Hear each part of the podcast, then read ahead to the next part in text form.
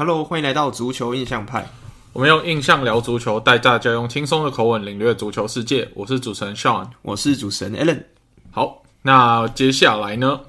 我们就要接续的上一集没有聊完的五大联赛剩下的部分。嗯，那今天呢，我们会从法甲。接下去跟大家聊，没错。那法甲的球队呢，大家一定要认识的就是那支球队了，只有一支了。对，那这支球队呢，绝对是今年大家必须要认识的球队。为什么呢？你们都知道说，今年的世界杯赛卡达举行的，那卡达爸爸其实他也有一支职业球队，这支球队就是在发甲的 PSG。那这支球队可怕的在哪里呢？今年世界杯表现最亮眼这几个人：姆巴佩、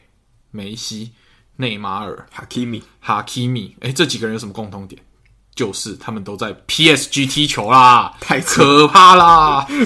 大魔王，发甲大魔王，没错。嗯，所以我们之前都说，哎，PSG 就像，哎，他 PSG 跟其他球队，可能我们之前讲的曼城、切尔西或是 Newcastle 有什么不一样？有，有一个不一样，就是他们的世界巨星等级的球员真的是太多了。那他们很特别，就是他们是五大联赛，就是发甲是五大联赛，算是相对实力来讲没有那么强的球队，但是却隐藏了一支这么可怕的王牌级的球队。那这支球队算是他的阵容，单就阵容来讲，不讲可能整体配合度，他应该是全欧洲、全世界目前好最豪华的阵容。尤其再加上这一次世界杯的洗礼之后，他的这个整个心度还有什么的，就是刚。刚认识足球人应该是最明了知道说，哇，这些都是超级巨星的球队。嗯，而且他们最有名的事迹呢，就是有一年的转会窗，豪值四亿欧元只花在两个人身上。嗯，所以我们那时候就说他们是在肆意妄为嘛。对对，他四亿花在哪两个球员身上？一个是一点八亿的姆巴佩，跟二点二亿的内马尔，他就靠着这两笔转会。就名震天下这样，然后那时候的 PSG 被人家认为是财大气粗，就是反正就有钱，想要买谁就买谁。但是这几年其实他慢慢的在转向，他的舰队好像慢慢的在转向，从花大钱买大牌球星，转向花合理的价钱买一些有实力。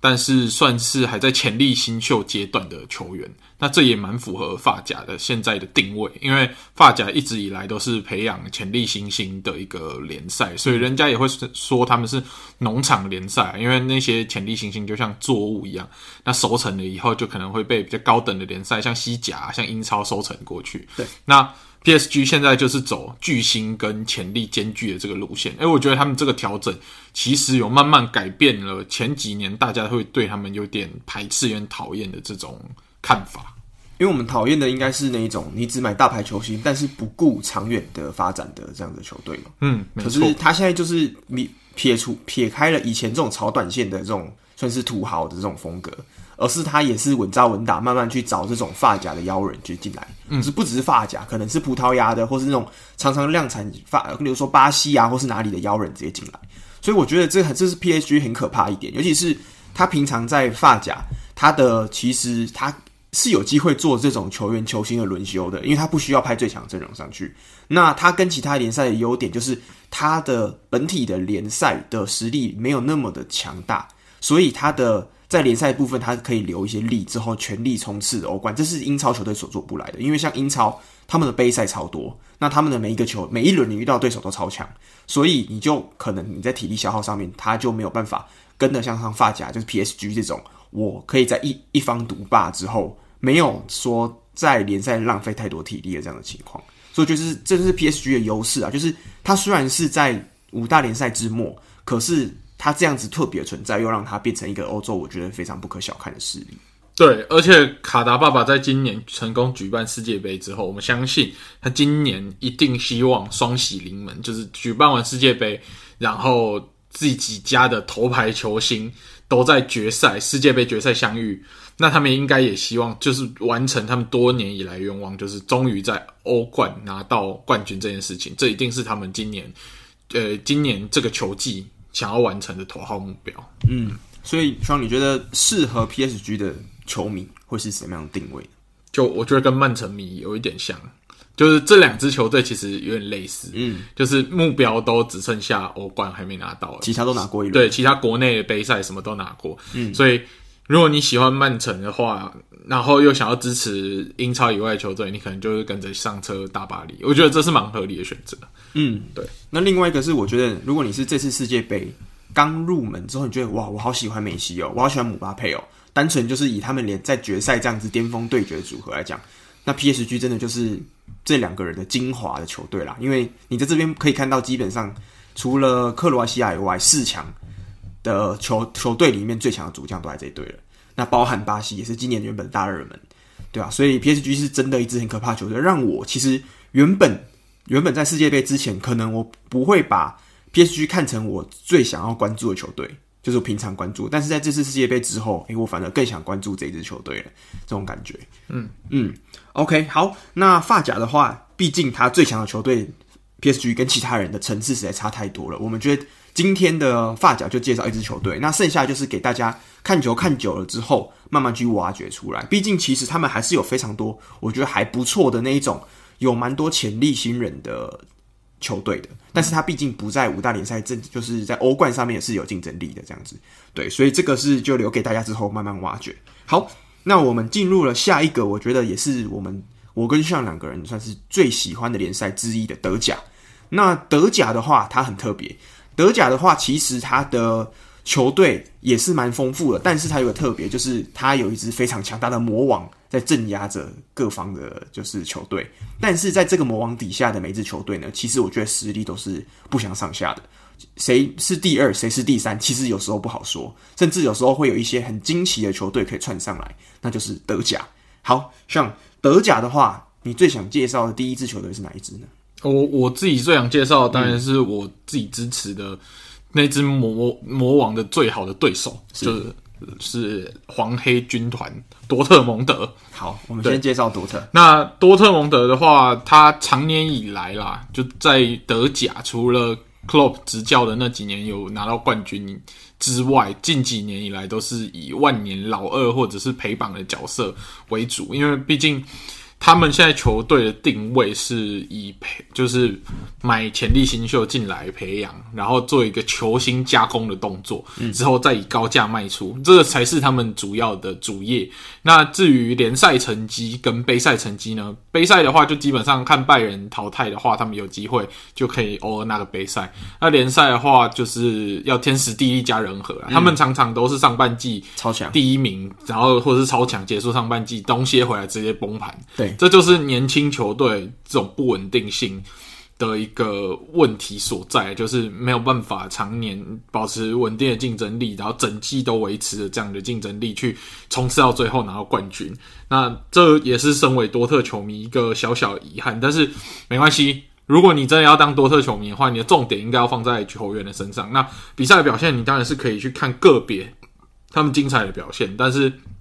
要期待多特说常常拿冠军，像拜仁那样子，我觉得是有点不切实际啊。嗯，但这这是我们身为多特球迷必须去承受的东西，因为我们喜欢年轻新秀，喜欢他看他们好表现，但是他们的不稳定性也是我们必须接受的部分。对，那多特的话呢，现在值得介绍，绝对是我最爱的中，现在最爱的中场。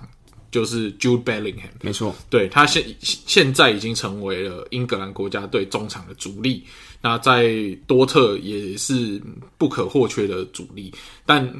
可能如果大家要关注多特的话，可能要快，因为 Jude Bellingham 可能在不久将来即将要，不管是到英超或西甲都好，都是要迟早是要转战到顶级球队去的。嗯，而且。他现在的实力在德甲已经算是，德甲已经感觉起来已经有点是到他的极限了啦，就是他他的实力已经不在德甲这个层级了，所以我们要珍惜他还在德甲踢球的这个时间。他以一个还不到二十岁的成绩的年纪，可以踢出这样的内容，不管是在进攻也好，防守也好，就是一个很全能、很全面的中场。这样，那真的是蛮难得的。那还有另外一个我很喜欢的球员是，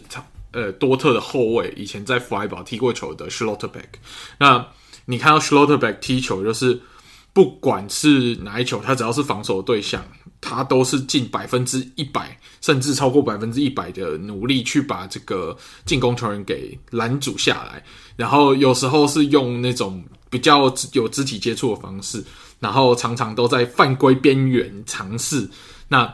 你都会被他这种呃拼劲给感动。所以我觉得像。Bellingham 跟 Schlotterbeck 这个真的是非常值得推荐。好，那如果有人比较呃想要看的粗浅一点，想要看帅的，嗯，那很推荐我们的另外一个后卫，就是 Matt Hummels，。哦，这次没有世界杯，对，他曾经年轻的时候也是德甲可能数一数二的中后卫，世界级的。我现在年纪渐长了，是可能活动力没有像当年那么强，然后。覆盖范围那么大，但现现在的他还不帅度是完全不减。嗯，对，那跟呃 Schlotterbeck 搭配，还是这几年这样。如果这样打起来的话，我觉得今年的防线算是这几年稍微稳定一点的组合了。嗯，没错。那所以我觉得，其实我自己在看多特，我是觉得说，看多特人是比较。个人来讲，我觉得比较进阶一点球迷，为什么？因为他没办法有一个常年稳定的先发阵容是固定的，他就是一直更替的，所以他有点像，如果你喜欢看 NBA，你喜欢挖掘那种小将，你不喜欢看，你喜欢玩足球经理人或这种经理游戏，你喜欢挖掘那种天赋妖人的，那多特我是觉得蛮适合的，因为他的十一人阵容可能两三年就会全部换过一次，就是那种超，就是除了中场可以跟一些老将以外，最超新星就一直持续产出这样。对啊，你要讲最稳定会一定会在的，目前只有我只想得到一个，嗯、就是我们的队长 Marco Reus。嗯，对，那为什么他曾经也是超新星，但一直没有离开呢？这个一。要说这也是一个双面刃，嗯、也是因为他很常受伤。对，他每次要起飞，要可能会到其他联赛去的时候，他就受伤。对，所以他这样子拖着拖着，哎，莫名其妙就变成在我们队上待的最久的，然后也走不了的。这个人，那也间接的变成队魂。那我们也很感谢他在健康的时候为我们付出，而且其实他近几年其实健康状况有比以前好很多了。然后，是啊嗯、但是你还是可以看得出来这些伤痕在他身上造成的一些负担。他的比如说速度也好，然后耐就是比如说呃耐战度没有像以前就是年轻的时候可以，比如说全场啊这样子去去跑啊去比完全场，可能就没有那么好。对，就是因为这长年以来都大大小小的伤累积起来，可能在他身上还是留下蛮不少痕迹。但是他还是我们队上。不可或缺的这个队长的存在，嗯，没错，他就是在这样子不很常常更换阵容里面最稳定的那个队舰队核心啦。嗯，没错。那我觉得多特很特别，是他有点像是全新的超新星的一个算是风向球。例如说，通常在多特养起来那一个人，或者他们今年要砍高价卖出来的，通常在其他联赛可能都会大放异彩。如果像我们之前讲到的，例如说兵工厂的奥巴梅扬，而他到了。啊、他从多特转到兵工厂之后，就拿到了这个他当年之之后的金靴。那像是 Dembele，诶，这个算是比较特例。不过他现在目前稳定之后，在巴萨，我们刚刚有讲过的，他的表现其实也是蛮厉害的。那另外一个当然是 Erling Haaland，在曼城现在这个世界巨星，这也是在去年产出的。那其他的像是 Jaden Sancho，还有像是这未来的这个像是 Jude Bellingham，这些都是每一年基本上。多特只要卖出这个巨星，这个巨星在别队可能都会是一个现象级的表现，至少是呃潜力是非常高的这样讲。所以我觉得多特是一个蛮适合这种喜欢潜力新星的球迷可以关注的一个球队。嗯，好，那我们讲完了多特，那我们必须讲他的最大的对手，也是他载至德甲目前已经来到第十连霸，创下了五大联赛史上最长连霸纪录的拜仁慕尼黑。来上拜仁慕尼黑。要怎么形容这支球队？嗯，没有什么好形容的，就这样吧。OK，说完了。好，好，为什么呢？我们可以再加一支球 队。嘿嘿，不是这个拜仁慕尼黑呢？我相信拜仁慕尼黑当然是德甲，甚至是世界上最受欢迎的球队之一啦。那他的球迷的算是，哎，希望不要一直划手机。每次在讲到拜仁的时候，就是在偷划手机。好，哦，我要看一下圣诞大赛。对对对对，好，来这个拜仁哈。这个拜仁，他其实大部分的球迷，我会觉得是，如果你喜欢的是德国国家队的话，那我觉得你上车拜仁机会会很高，因为我觉得台湾目前拜仁迷很有可能都是可能零二年、零六年，甚至一零一四年上车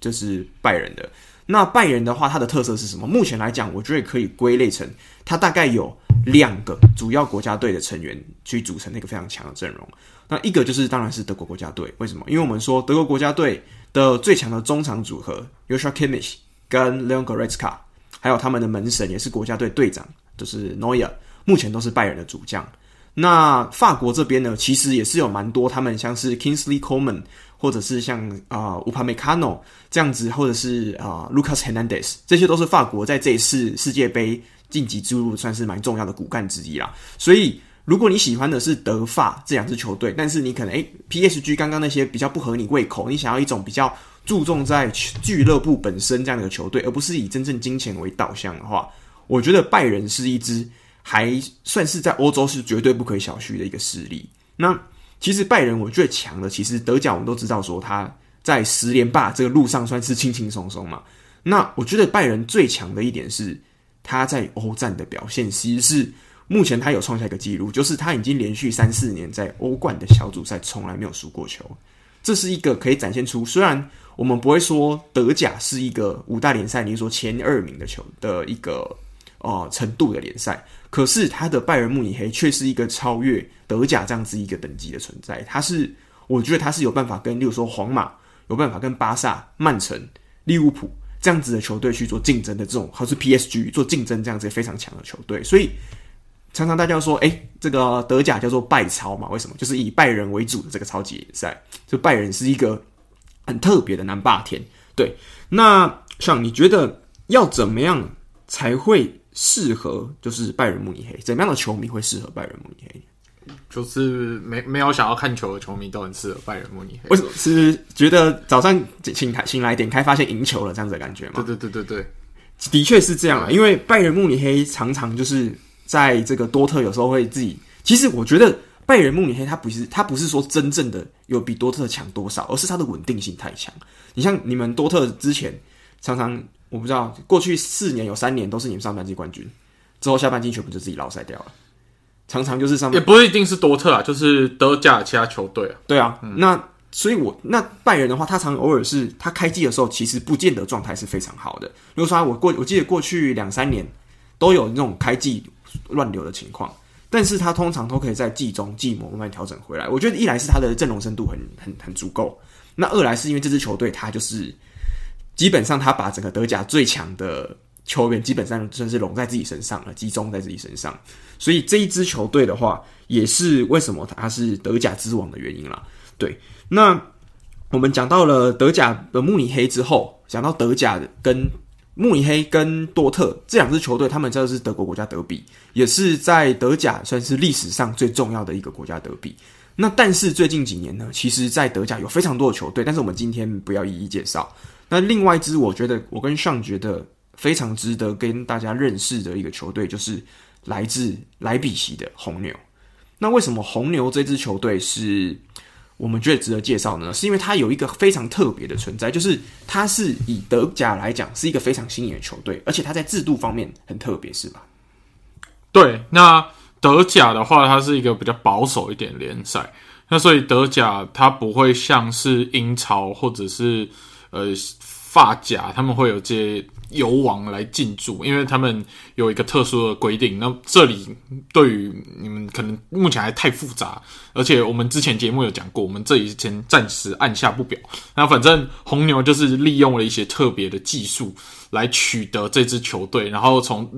让这支球队从第五层级的联赛一路爬到德甲联赛。对对，那这样子的做法其实引起了。保比较保守的传统德国球迷也不满，嗯，他就认为说，怎么可以让一支财团利用技术上来取得我们一支德甲球队？所以红牛呢，就是虽然拜仁独霸德甲，但是红牛却是德甲最令德国人讨厌的球队，就是这样。但红牛虽然德国人讨厌归讨厌，但是他们在培养超新星上。做的蛮好，其实有点像多特这样，他、嗯、是挖掘超新星，只是挖掘方向不太一样。像红牛这几年挖掘蛮多从东欧出来的超新星，那也是从他们这里加工以后再卖出去，都可以卖出不错的价钱，然后实力也都不错。那我觉得如果呃喜欢这种看超新星的，然后偶尔也是可以拿个杯赛，就类似多特这样的。如果你没有想要多支持多特，我觉得红牛也可以是一个选择。那像红牛现在比较有名的就是现在凤凰巢的 Timo Werner，今年德国也是蛮可惜，在国家队他因为受伤而没有办法上场。嗯，这个也是有点影响到德国国家队的活力啦。因为再怎么样，他也是德国目前看来最强的九号位了，所以少了他，难怪德国今年还是一样小组赛爬不出去。不意外，对。那这几年还有一个很强的球员在德甲崛起的，就是 Nkunku。那 Nkunku 今年也蛮可惜的，因为在练习的时候受伤，得、嗯、得在开赛前退出法国国家队。但他被看好可以接班，比如说像现在法国国家队 Griezmann 踢的位置，他如果未来再继续成长下去，Griezmann 老了以后，Nkunku 就可以等着接班，类似他这个角色。这样子的存在，那还有今年克罗埃西亚表现很好的 g r a d i o 也是现在在红牛踢球。所以，如果你们对这些年轻球员很有兴趣的话，红除了多特以外，红牛也会是你们很好的选择。嗯，所以我觉得这个红牛比较适合的球迷是那种，我觉得他很特别，因为他是我们刚讲到的所有球队里面最新的球队。这支球队年纪大概不到十五岁，可能十岁以内而已。那这支球队就是适合你想要支持一支全世界。在历史上可能没有太多，但是在在足球历史上最新崭露头角的球队，那红牛莱比锡红牛绝对是我觉得最佳首选啊。那他其实，在联赛的战绩其实一直都是蛮有竞争力，我觉得。像之前他刚升上来得奖那届，我记得到第二名。那中间也有德国杯的决赛夺冠，那中间陆陆续续也有闯进几次杯赛的，就是冠军啊，或是欧冠也有到四强的成绩，这程度。所以其实莱比锡红牛，他虽然还是没有办法，例如说像。呃，拜仁一样，他有一举拿下这个德甲的宝座。可是他一直以来都算是，我觉得刚像说万万年老二是多特嘛，但是他这几年有慢慢就是有威胁到万年老二这样子的趋势，就是他有时候不是第二就是第三这样子的感觉。所以我觉得的确，红牛跟多特这两支球队，就是如果你觉得你喜欢多德甲，但是你不太喜欢拜仁这样子十连霸球队，这两支球队我是觉得蛮可以考虑的。当然，最近一直以来都有很多讨论是怎么样去改善这个独，就是拜仁独霸联赛。那也有人提出说，哎，要不要引进像比利时联赛的这种季后赛制度等等的？这这都是可以讨论的方向。嗯、但总会有人就是要去撼动拜仁的地位。但今年拜仁由于很多球员去打世界杯啊，嗯、所以也造成了不少伤兵啊。那将来下半季回来。其他球队比较持盈保泰的情况下，要去冲击拜仁的冠军，今年看来是最好的机会。对，嗯、所以也是要间接感谢一下世界杯，给德甲一个改变的机会。嗯，没错。而且我觉得今年的德甲算是这几年来讲德甲最好看的一年。嗯，因为其实德甲目前的话。他其实还在榜首的位置嘛，对不对？但是他其实跟后面的这个二三四名的差距，其实都还咬得蛮紧的。嗯，那今年有几支我觉得窜出头的球队，对德甲球迷来讲是蛮幸福的，因为我们刚讲了这三支可能算是这几年的三巨头。可是，但德甲它有非常多的是在中上游这边徘徊的球队，就是前四名可能是这三支再加上某一支另外一支球队这样子组成的。那例如说有法兰克福，有门兴。有像是呃柏林联、柏林联、弗莱堡或是勒沃库森这样子这些球队去做竞争。那像是可能狼堡偶尔也会窜上来，霍芬海姆也会窜上来。所以其实德甲虽然当然，他如果大家想第一想说你一支球队十连霸的这个联赛怎么会好看？其实我觉得是好看的。为什么？因为这个联赛它的除了拜仁以外的每一支球队，我都觉得很难讲出它的胜负。就是每支球队互相对到，他这个比赛的精彩度，我是觉得不管在节奏上，他不会那么枯燥，而且他的进球率也是蛮高的，就是会有互你一拳我一拳那种感觉，不会有哪些球队是那种就是归在那边之后不知道在干嘛的。所以德甲我觉得是喜欢单就足球这项运动的人，我觉得还蛮适合的一个联赛，因为他的球风是蛮好看懂的，应该说也很适合那种。偶偶尔想到想要看比赛，就来看一场比赛的球迷，把比赛当做一个单场的，不要说把它当成一个连续的来看。因为 OK，你每次看连续的最后结局都是拜仁赢，当然会觉得很无聊。但是比如说你今天就是突然想看足球，你打开电视看，哎、嗯，德甲的一场比赛，你就觉得哎，这场比赛很精彩，大概是类似这样的概念，把它当成一个单场的娱乐来观赏，你会很喜欢德甲这个联赛。嗯，没错，而且再加上其实它的各式的球星，尤其是在东欧这边的球星，其实也蛮多的。那其实它就是有点像是东欧、中欧衔接到西甲英超这边的一个中继站，所以它这边会有很多那一种还没有完全成熟，但是未来非常有潜力的球员都会待在这个联赛。那是我觉得除了法甲以外，比如说法甲，我们刚刚讲是一个算是。培养超新星的农场级的一个联赛，除了 PSG 以外，那德甲是兼具有观赏性又有这样子年轻新秀的这个潜力的联赛，所以是刚好在中间，我觉得是非常调配的刚刚好的比例啊。嗯，好，那我们讲到了目前最后一个联赛就是意甲，那意甲呢曾经是大家生在九零年代有称小世界杯之称的这个当年最强的联赛，为什么？因为意甲有非常非常多老牌的传统强队。那这些球队其实，在当年的意甲造成了一个混乱局面，就是每个人都有争出头的机会。那过去这几年的意甲，其实因为经历了意大利可能他们当地的财政的比较困难的问题，那意还有西甲还有英超窜出头的问题，他这几年可能落到了比较中段班的，就是五大联赛中段班的这样子的水准。不过呢，在这个我是觉得在这两三年，意甲慢慢有回到大家视野的这种感觉，就是不仅是球星的素质也好。再加上球整个联赛各队的竞争情况，不再会有一支球队独霸情况。我觉得意甲应该是未来这几年会变得非常好看的联赛之一。嗯，没错，因为意甲其实前一阵子是跟德甲一样，常年有一支球队垄断，就是尤文图斯。嗯、那九连霸嘛，对。但是自从尤文图斯走下神坛之后呢？因为他们的不管换教练的问题啊，还有一些财政的问题啊，等等等等的综合原因加起来，让他们终于有机会走下神坛。那走下神坛之后，尤文图斯现在当然是面临一个重整的期。那所以现在的意甲是进入一个群雄割据，人人有机会，个个没把握的这个阶段。嗯，所以意甲等于又有点类似回到当年小世为世界杯的这种混乱局势。那这个就会是我们。呃，球迷所乐见的，不会再是一方独霸。那如果要介绍意甲的话呢，我们传统球队，我们当然是从米兰双雄，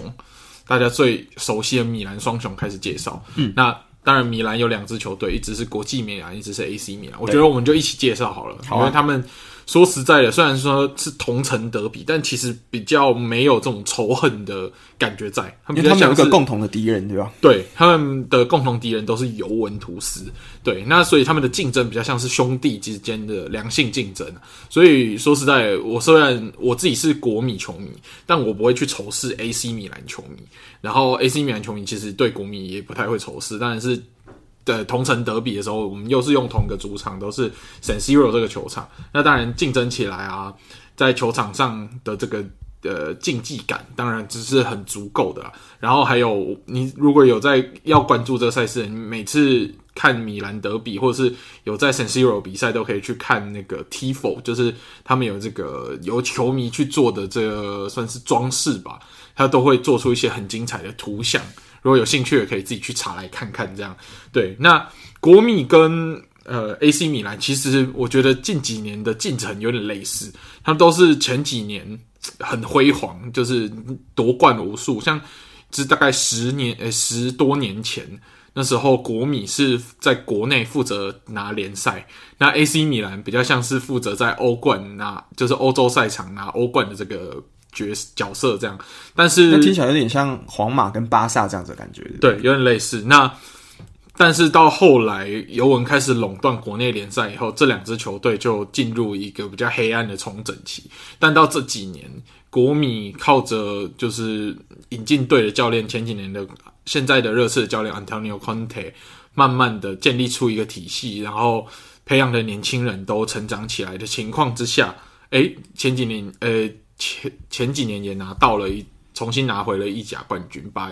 尤文图斯终于踩在脚下了。这样，嗯、那 AC 米兰更是一个意外，是他靠着一群年轻球员跟几个老将，就是回春级的表现，在去年也成功的再度夺得意甲冠军。对，那去年是国际米兰拿下意大利杯，所以算是米兰城的胜利啊。嗯，连续两年都是米兰球迷最大的幸福嘛，因为他们这个城市连续两年都拿冠军。对对对对对，所以对于米兰球迷来说都是很幸福的。那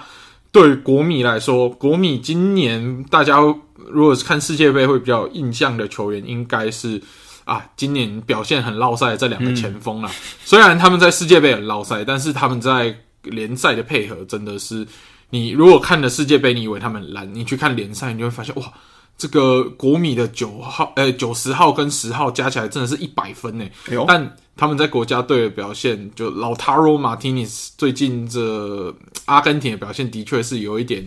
不符合预期啦。然后卢卡库在比利时，我必须帮他说点话，他可能真的是身体，呃，刚从伤。就是从伤病中恢复，那还没有办法赶上这个比赛的感觉，所以放枪，我觉得情有可原呐。但是他们在联赛的表现绝对不是他们在世界杯所展现那样而已，他绝对比他在世界杯还要好上不少。嗯，没错。对，那还有很重要的球员，像是也是在克罗埃西亚的 Modric 好搭档 Brozovic，也是我们的中场重要核心。那今年没有参加世界杯的意大利的。主力中场 Barella 也是我们国米，我认为甚至有机会接班未来队长的地位的 Barella 也是非常好的一个中场。他在中场的这个跑动啊，不管是进攻防守全面，也算是意大利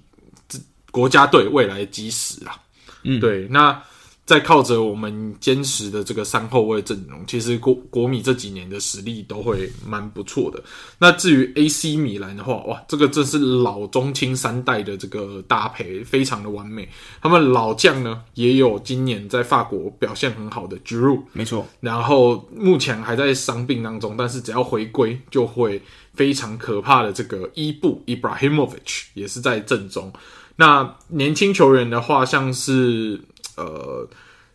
葡萄牙的雷奥哦，他们去年拿到意甲最佳球员这个角色，那在呃 AC 米兰现在是不可或缺的重重点。那中场的部分，像是意大利国家队的 Sandro Tonali，然后守门员的话，之前有入选法国二门的 Maignan，那也被视为在 Loris 退休之后可以顺利接班。法国一门的角色，但很可惜，他现在因为受伤，所以在呃国家队没有出赛的机会。但这样综合看起来，不管是国米也好，不管是 AC 米兰也好，米兰双雄之后，可能真的就是常常是这两个球队要来竞争意甲前几名，甚至来争夺意意大利杯跟意甲冠军的的荣耀。这样，嗯，那如果我们讲的像是这样子兄弟，有点就是。亦敌亦友这样子的感觉。那如果今天我是一个新的球迷，那我要怎么选呢、啊？我到底要去支持国际米兰还是 AC 米兰？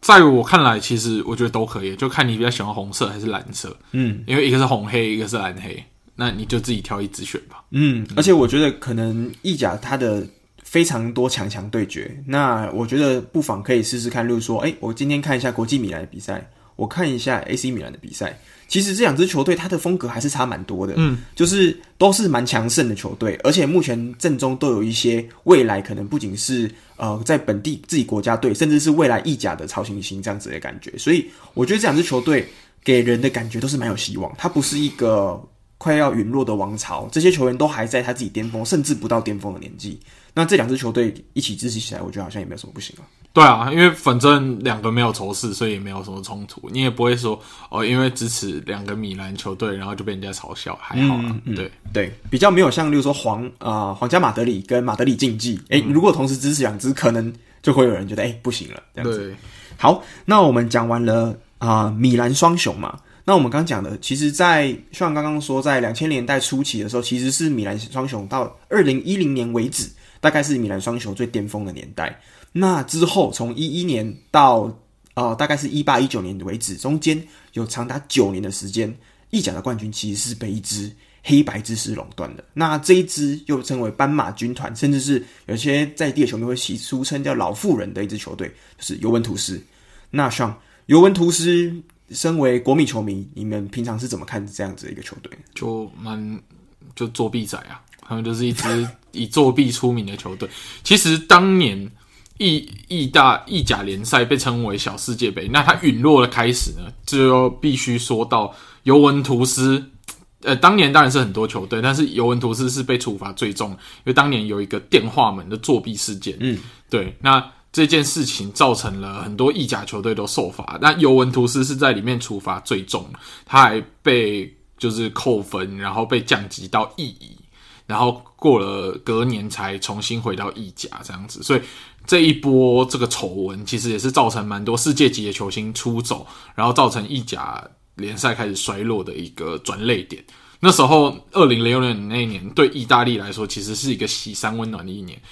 一方面国家队拿世界杯，另一方面又有电话门的丑闻，所以对于意大利来说算蛮煎熬的。那尤文图斯在那个之后，其实就被不喜欢尤文图斯的球迷挂上一个作弊球队的这个名号，对，洗刷不掉。那再加上他前一阵子那个。就是很长的连霸，就会加深了呃，就是除了他们自己支持者以外，其他球队对他们的这个厌恶程度了。但这几年呢，就终于他从这个类似像拜仁这种一直赢球，然后一直拿冠军，然后又越来越有钱的这个循环下走下坡，然后这几年也开始遇到一些财政上的问题之后，其实。米兰双雄崛起的同时，他也是过得蛮挣扎的。他这几年甚至常常要为了欧冠席次来做拼搏，不小心可能还会掉到欧霸这样子。嗯，没错。但是当然，就是刚刚我们说电话门这些都是十几年前上一代球员的事情了。嗯、那目前来讲，已经没有任何一位当年有参与在其中的球员现在还在尤文的，全部都至少转队或是退休了。那尤文的话，其实我真的觉得他的阵容其实目前看起来还算是蛮完整的，至少跟可能去年比起来，又补了一些新血进来。像是如果我们要说尤文的话，它最特别是它刚刚我们一个是蓝色，一个是红色的球队嘛，那尤文就是一支黑白色的球队。那最近几年的话，尤文图斯的算是镁光灯。最被大家关注的点，可能就是曾经的这个 C 罗曾经降临在这支球队，所以导致他当时其实尤文在世界的球坛的声量是蛮高的。那目前在 C 罗离队之后，其实陆陆续续有一些年轻人出来接班的趋势，例如说像是目前在这个塞尔维亚非常强力、长得很像王力宏的这个很帅的前锋 Vlahovic。目前也是在尤文图斯，应该算是大家蛮期待的一个中锋，也是目前欧陆可能大家接下来要极力争取的一个强，算蛮强的超新星。那另外一个是在去年帮助意大利夺得了啊欧洲杯的 Chiesa，那 Chiesa 应该也是被誉誉为意大利最有潜力的一个前锋之一。那最近这两年他刚好因为受到疾病的所苦啦，所以他的表现可能没有这个在欧洲杯那年那么强。不是疾病啊，他受伤了，是疾病伤病。对，那所以他因为受伤问题，这几年算今年算是他刚复出的第一年，所以目前还在调整状态。不过我觉得是可以期待的。对，那另外一个是今年如果大家有看世界杯的决赛，最重要的除了我们说姆巴佩跟梅西以外，其实在这个世界杯决赛最亮眼的球员是谁呢？当然就是迪玛利亚。那迪玛利亚在今年也加入了尤文图斯。那另外一个是来自法国，在这边今年也算是他们的中场非常中流砥柱的这个 r a b i o 也是以全能型的球员为代表啦。所以其实尤文整体上看起来，这个实力，他的球员的深度什么，其实都还算蛮健全的。那也会比当年这个被国米还有米兰打败的时候，我觉得看起来阵容还算比较均衡一点。可惜就是目前的意甲比赛，这它的竞争的趋势实在是太激烈了。对，而且今年尤文面临到蛮严重的伤病潮，就是他们很难以一个就是完整的阵容出赛。就是虽然有刚刚 Alan 介绍的这些球员，但是他们一起合体出赛的时间只是寥寥可数。所以目前他们还处于一个蛮挣扎阶段。那至至于会不会触底反弹，就要看下半季回来。大家修养的如何，然后教练整合的如何了？嗯，没错，因为其实尤文他在这个赛季的初段是表现的非常凄惨的，嗯、因为要说伤病整合问题，还有因为非常多全新的球员加入的关系。可是目前最近也是打出了一波连胜。其实目前我刚看了一下，诶，目前已经排在意甲第三名了，甚至还领先了国际米兰。对，所以其实大家这一支球队，其实我觉得。虽然我们刚刚也其实有讲嘛，说哎、欸，他是开玩笑说他是作弊仔什么，但是毕竟那是过去的事情了。我觉得其实以现在再加入这支球队的球迷来讲，这并不会成为说哎、你加入你不能加入这支球队。我觉得这件事情其实可以分开来看啊。但是至少我跟上我们两个人，因为我们看球时间比较久一点，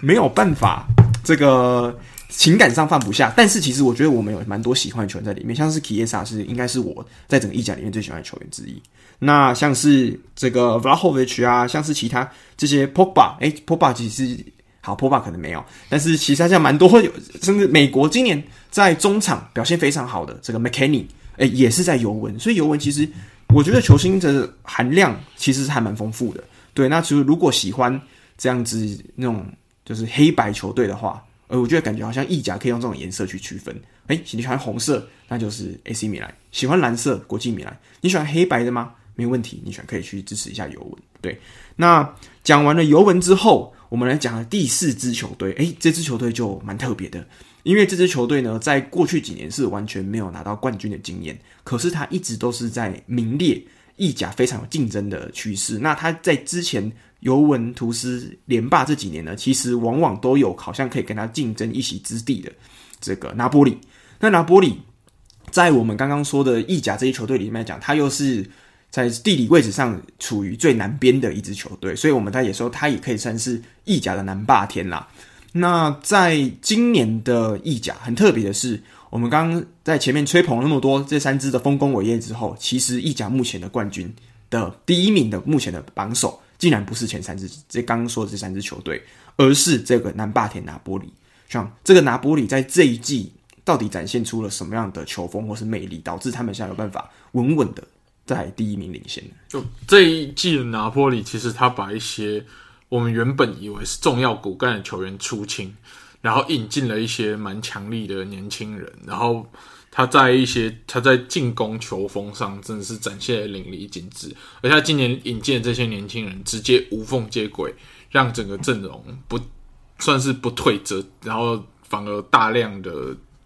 前进。这样，那。像今年他们卖掉库里巴里这个之前是他们主力后卫的，到他把卖到切尔西去，但后转进来的这个韩国人金敏哉，哇，这真的算是一个意外的转会，因为其实像我们亚洲人踢后卫，我们本本来会觉得说哦，踢欧洲联赛这个强度会不会没有办法适应，但没有，他完全就是补上了克里巴里的那个缺口，这样子没有让。拿波里的防守退化太多。那在前锋的部分，这个他们有一个超级怪物新人，来自乔治亚的 K 七七，对，他那个名字超难念，毕竟是乔治亚，所以看背号七十七号，他的背号七十七号，所以我们就叫他人送外号 K 七七啊。就他大概就有点像 NBA 的卢卡当曲这样子，就是一个很年轻的人，但是在一个顶级联赛就可以展现出他的实力，而且他现在。他比较遗憾的是，他可能一辈子都没有机会踢世界杯。所以，如果你们觉得说，哎，世界杯好像可以看到球星有限，要想要关注世界杯以外的球星，哎，拿坡里就是你一个很好的选择，因为你可以看到来自比较小的国家的强力球员。这样，嗯，而且我觉得 K77 他的天赋之高是目前我觉得很有。被大家还，我是觉得目前大家对他评价还在低估的阶段哦，所以他今年可以拿波里带领这样子无缝接轨。其实拿波里在之前他们呃算是送走了队长因西涅，那还送走一些重重要的像是后卫啊，或是前锋一些组合送走。其实当时大家想说拿波里应该是要重建的，结果没想到补了一些东补西补之后来了一个东呃七 K G 七之后。没想到这个战绩一飞冲天，而且目前来讲是整个五大联赛进攻火力最强大的球队。那他之前在啊、最近的世界杯之前呢，目前还是稳稳稳稳的领先意甲第一名的宝座。我记得跟其他对手的领先基本上来到快十分之差了。所以今年如果再照这样子的状态下去，哎，可能意甲要迎来第三年不一样的冠军的得主了。所以意甲为什么我刚刚说是我觉得未来这几年会最精彩的联赛，是因为终于有人跳出来垄断，而且是每一年都有一支新的球队以惊喜的方式带给大家新的就是呃联赛冠军。嗯，那拿波里这支球队其实真的要说这次有加入世界杯的球员，还真的没有那么多。就是当然有还是有，但是如果是以他的国家有没有闯到最后面来讲，其实没有那么多。但是我觉得这也是迷人的地方，就是因为我们在世界杯没有看到。这些球员在场上不代表他们是表现不好。其实拿波里在目前的欧冠赛场上都还在晋级，以小组第一名的趋势呃晋级。那未来我觉得大家如果对意甲有兴趣，但是你又不想挑刚刚讲那前三支的话，我觉得拿波里会是这几年很棒的选择，因为它是一个非常有未来性的球队。我觉得，嗯，好，那讲完这个话，有刚立呃第五支，我觉得可以再额外加码的一支球队啦。因为我们今天介绍了非常多，就是有功勋等级的教练嘛，像是欧洲的，像是皇马的安切洛蒂啊，甚至曼城的瓜迪奥拉、利物浦的尤根克洛普，或是热刺的康特。这些球这些教练其实都是非常有分量的。那在意甲呢，目前有一个泛指重量级的教练，那他今在去年的时候也带领这支球队拿到了欧洲协会杯的冠军。那这个人是谁呢？这是来自葡萄牙的，算是 Special One，他自称为就是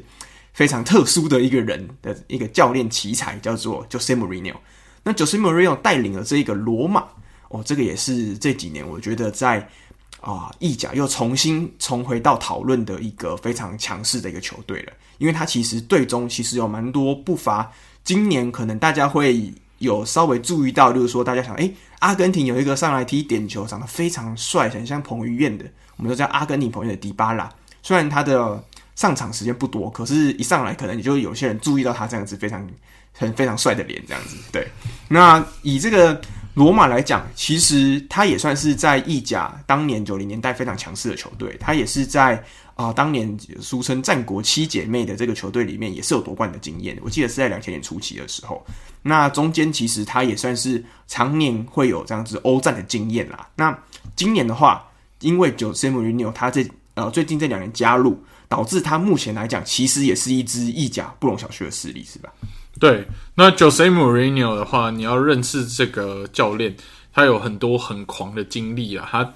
他是最后，他算是目前最后一个带领非五大联赛球队拿到欧冠的教练。嗯，就是当年。二零零四年的时候，他带领葡超的波图拿下欧冠。那那支波图更传奇的一点是他前一年才刚拿下欧霸，然后隔年直接拿，而且也是他带领的。对，这都是他带领，这真的是一个蛮厉害的教练。那他对于我们国米球迷也是 the special one，是因为他带领我们国米拿下二十一世纪以来唯一一座欧冠，也是意甲目前的最后一座欧冠。对，这也是蛮神奇的，尤其是在他打败当年几乎。堪称无敌的巴萨隆纳，嗯，没错。那其实就是莫瑞，我们今天有提到说，梅西他拿到了基本上啊球员能拿到的杯赛各种荣誉嘛。那 Jose Mourinho 也是目前世界上唯一一个拿到欧洲三个顶级杯赛全部冠军的教练。他拿到欧冠、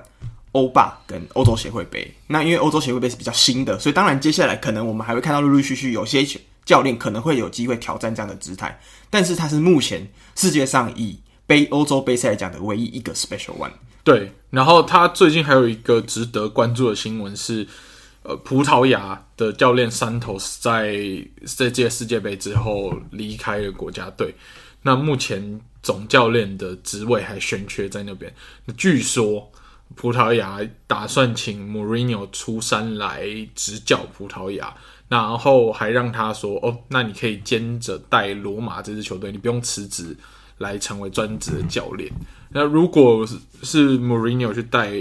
葡萄牙的话，我觉得会相当的精彩，因为 Mourinho 的战术他是以防守为主，那他的战术是十分适合打淘汰赛跟杯赛的，所以他由他带领的葡萄牙的话，诶，是不是争冠的机会会更大？嗯，说不定。”因为其实像世界杯这种球赛就是一战定生死嘛。那如果我通常觉得这样子的球队都会是以反防守或是反击为主球队比较优势。上次其实我们今天可以看到，阿根廷就是打防守反击的，法国也是打防守反击，这两支球队最后都挺进到决赛。那这样子这种战术其实也的确是比较适合这种大赛型的。那我还蛮期待说，诶，就是穆里尼如果真的有机会到国家队执教的话，那。未来的这个葡萄牙是非常令人期待的，而且葡萄牙我们今年在世界杯有讲过，他的啊、呃、老中青三代是衔接的非常完美，各个世代都已经慢慢陆续有人要做接班的趋势。所以，诶，如穆里尼奥如果真的有办法在国家队跟联赛都有办法让大家看到的话，是非常对球迷来讲是非常幸福的一件事情了。嗯，那我们在意甲其实真的。值得一提的球队太多，因为这是一个非常非常有历史的联赛。像是如果说我们今天就不细讲的，跟有如像是 AC 米兰跟国际米兰兄弟一般的罗马兄弟，那当然就是我们刚刚讲到罗马跟拉齐奥，这也是共用主场的一个算是球队啦。但这两个球队的关系并不像米兰一样是比较和谐的，它是互相鄙视的那种。这两支球队是竞争非常激烈，甚至有一点微微的仇恨。如果有去过罗马就知道，嗯，因为每一个店家都会把支持的球队挂在这店家的。明显的地方，你就会知道哦，这个球，这支呃，这个店家的老板，我是支持哪一队的？是支持罗马的啊。这个球队，呃，这个店家老板支持拉齐奥的，那你就不能就比如说白目的穿着罗马球衣去吃拉齐奥的餐厅，这样、嗯、你可能会被赶出来，或者是加一些奇怪的东西。对对对，对，那很特别啦。那有时候说隔一条街，就两一条街支持的两边是完全不一样的球队，这样子。对，那他们。这两支球队这几年都没有什么拿意甲冠军的机会，但他们每年的目标就是只要排名比对方更前面，就算是成功的一个赛季。这样，嗯，而且这些球队其实他们还是有机会在欧冠或是在欧霸赛场上看到，这些都是蛮有竞争力的球队。好，那另外一支球队的话就是亚特兰大，也是这几年我觉得竞争力还蛮不错的球队，也是一个以团队战术为呃就是特色的球队啦。那如果大家对意甲真的有兴趣，我们刚讲的这几支其实已经是最适合大家入门球队。那还有非常多特色，像是佛罗伦斯啊，或是其他球队，都是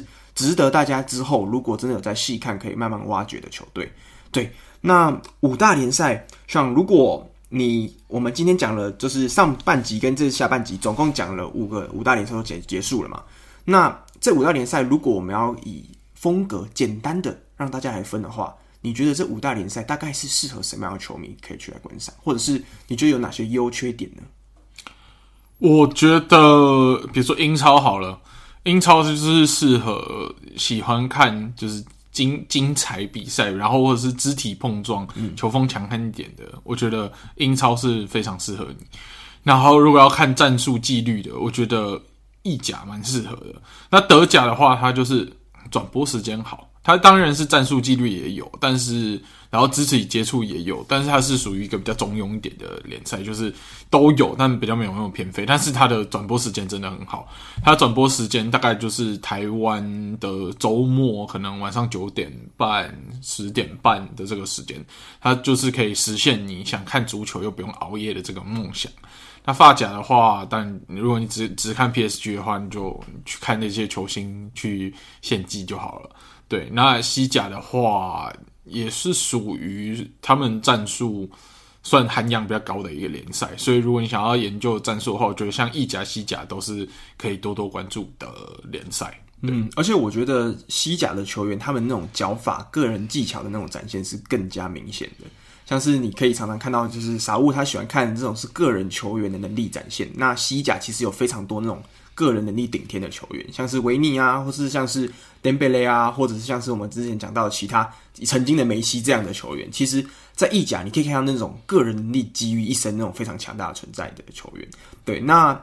西甲也很特别一点是，他们大这几年过去这几年冠军的球队大概只有三支嘛。那但是他们在欧洲其他杯赛，他们中下游球队其实是非常强势的。他们有俗称欧霸之王的塞维亚，就是塞维亚。那还有这几年也是蛮强势的，可能像是呃皇家贝蒂斯啊，或是皇家社会，其实偶尔都会在赛场上看到。所以西甲真的是也，如果你喜欢的是，诶，你觉得今年的西班牙，或是你觉得今年有呃在西甲踢球，例如说你可能像是摩洛哥有些球员啊，克罗埃西亚些球员，你真的还蛮喜欢的话，我觉得西甲是可以入门的。那它也是这几年我觉得在国际上战绩最优秀的一个联赛，嗯。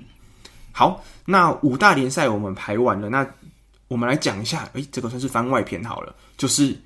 五大联赛每一个联赛最重要经典的德比有没有哪些是，例如说除了最重要的国家德比，或是有哪些你觉得比较刺激的德比，是大家如果在看比赛的时候不能错过，或是我如果要看这个联赛最优先可以看最重要的比赛有哪些？好，我们先从英超讲，嗯，英超有几个德比最重要。比如说曼彻斯特同城德比，就曼市德比，对，就是曼联打曼城，红蓝大战，对，红蓝大战。你每年就是这两场，就是他联赛会遇到两次，那这个红蓝大战就可以决定今年的曼彻斯特是什么颜色，是红色还是蓝色？嗯、对。那另外英格兰的国家德比的话是双红大战，就是利物浦大战曼联，对。然后还有一个是最火药味最浓厚，叫做北伦敦德比，还就是热刺大战枪手。哇，这两支球队的这个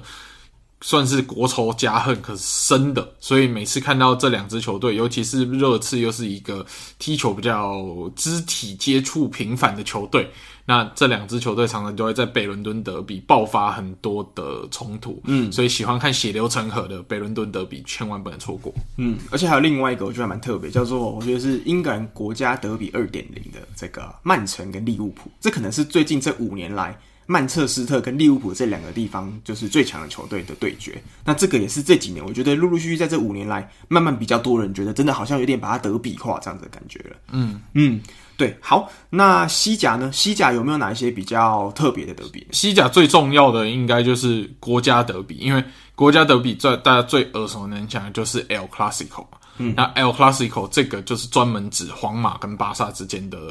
的比赛。那由于这两支球队每年的就是星光熠熠啊，然后实力又相当接近，那个精彩程度真的是不就是比起世界杯决赛，绝对是有过之而无不及的这种等级。所以皇马打巴萨真的是每年足球迷必看的比赛，绝对对。那像这几年随着马竞的实力也是稳定的提升嘛，然后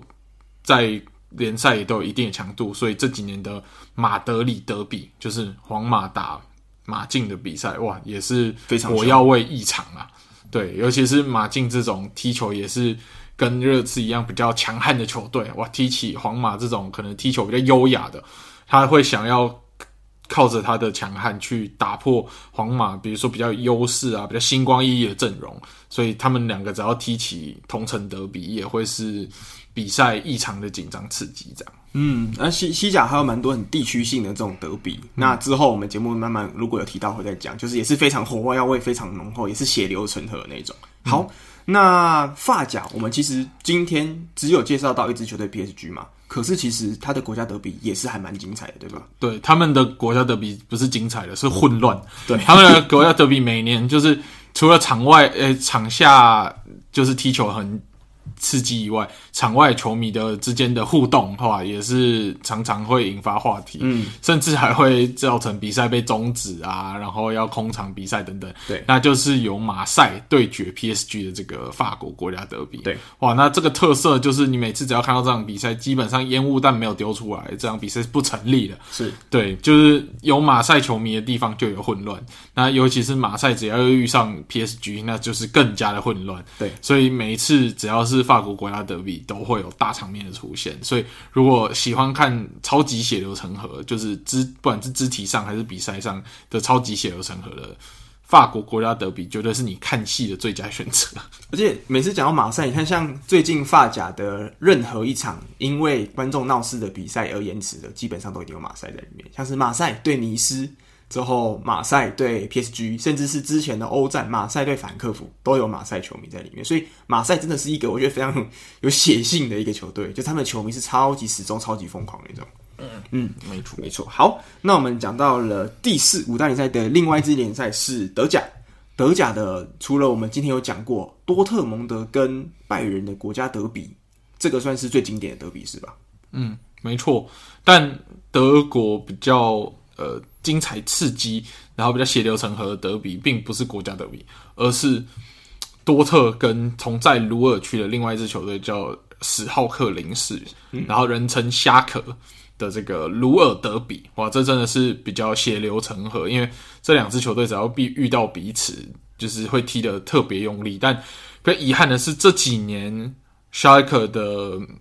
竞争力比较不如以往，可以因为一些财政困难等等，所以这几年鲁尔德比并没有像往年这么的比，就是比数接近。但是沙克只要踢到多特，绝对是会爆发出比往、就是比平常实力更多，可能百分之五十的这个实力来面对多特。那就算踢不赢，也要让你就是半条命。结束比赛，这样没错，不能让你赢得太轻松了。嗯嗯，没错。好，那意甲的话，哇，这个德比可就多了。那我们来讲，刚刚我们说国家德比是国际米兰对上尤文嘛？那这个应该也是非常精彩的组合了，是吧？对啊，没错。那国际米兰对尤文是绝对要血流成河。那还有几个比较值得一提的德比，就是两个同城德比，就罗马同城德比跟米兰同城德比，就是国米对 AC 米兰，然后拉齐奥对罗马，嗯、这两个同城德比在意大利也是相当重要的赛事。这样，还有一个是南北德比，就是尤文图斯跟拿波里的德比。嗯、其实。基本上，尤文图斯不管对上我们刚刚讲的哪一队，基本上都是有这种非常浓的火药味。对、啊，因为他们就讨人厌啊。对，就是在意大利的话，他们就是北方之雄，就是尤文图斯嘛。那其他的这个其他的球队呢，球球迷其实他们有时候我们在意大利或是在跟意大利人讲话的时候，你就说：“哎、欸，你喜欢哪一支球队？”那那你对尤文的感觉上，他这么就一种嗤之以鼻的感觉。所以我觉得还蛮好笑的，就是意大利人会自己在形成一个。就是一打多，就是大家是对抗尤文这样一个局势啊。嗯，对啊，除非你是住在就是都灵那边的，嗯、你有可能是尤文图斯球迷。但如果你基本上遇到都灵以外的意大利人，你说你是尤文图斯球迷，他们基本上是会以一个鄙视的眼神看着你，然后觉得在同情弱者的这个眼神看着你，或者是觉得哎，你怎么？这么傻呢？这样误入歧途了。对对对。不过其实你要想，你能被那么多人讨厌，当然除了这个电话门事件是有一定原因嘛。第二个是你要够强啊，他就是九连霸才有办法让大家那么讨厌嘛。像你，你像你身为多特球迷，你一定是有非常讨厌某些球队的嘛。不不是某些某支而已。哦，OK。那但是尤文又不太一样，因为尤文你说他欧冠啊很多吗？没有，那两支米兰球队都可以鄙视他们啊，嗯、所以。尤文的这个关系比较复杂，啊，是对，嗯，好，那最后最后来上，我们做一个五大的五大联赛这个观看顺序。你觉得，如果我今天你把我当成一个，就是今天看完世界杯，我看完我只看决赛这一场了，但是我觉得我好像对足球有兴趣，嗯，我想要来看五大联赛了。那时间对我讲没差，我就只是想要看比赛而已。你觉得这五大联赛依据排名，对你们自己心中，你自己主观意见，你的推荐程度会是？谁到谁呢哦，我的推荐程度会是英超第一优先，嗯、第二的话是德甲，因为我我觉得时间好，然后比赛这就是除了拜仁以外，其他球队互相的竞争都是蛮精彩的。嗯，那第三个是意甲，嗯，那西甲的话也精彩啊，但是它会变成说就只有。就是这几支特定的比较有名的球队之间的竞争比较精彩，那可能中下游的精彩程度就不如上面的这些竞争，对，所以西甲会，然后再来是法甲，因为法甲的话就比较一超，然后带着一群农场联赛互快乐小伙伴这样，对对对对对，所以就是英超、德甲、意甲、西甲、法甲。嗯，因为如果是把西甲看成一个整体的话，可能在我心目中排名没有高。可是大家在球迷界有戏称呃数呃戏称就是西超这个这个传说，就是西西西班牙其实只有甲级联赛，它没有超级联赛。可是大家所谓的西超呢，基本上就是以这个黄萨进这个三三方之霸算是组成的一个超强的联盟。那如果你把西甲限定成为我就是喜欢看这三支球队的话，那西甲应该会是非常精彩，因为每次只要有这三支球队比赛的地方，其实火花都还蛮激烈的。那他们的比赛强度都是很高，对，所以但是因为其他像是西甲，他们比较弱势，就是他们其实中下球队在跟其他球队来讲，他们的知名度比较没有那么高，而且更换的次数也比较高。其实我觉得在意甲这个中下游球队也是有类似的问题，就是可能这些球队，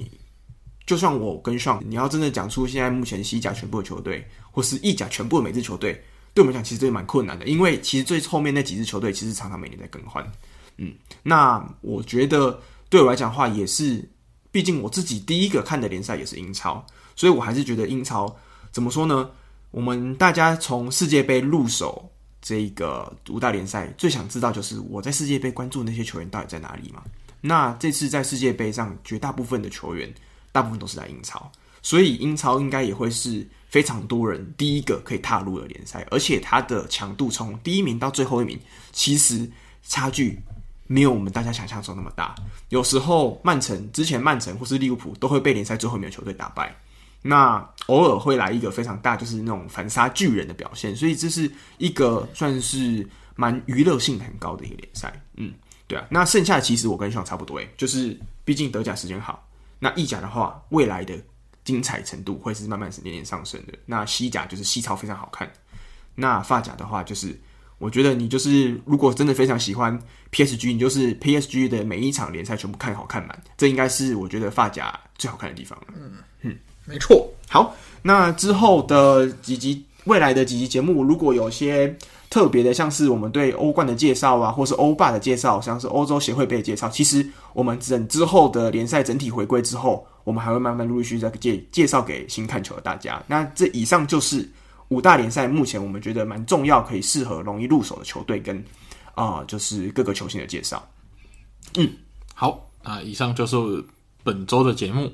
那就下个礼拜再跟大家再见喽，拜拜。好，拜拜。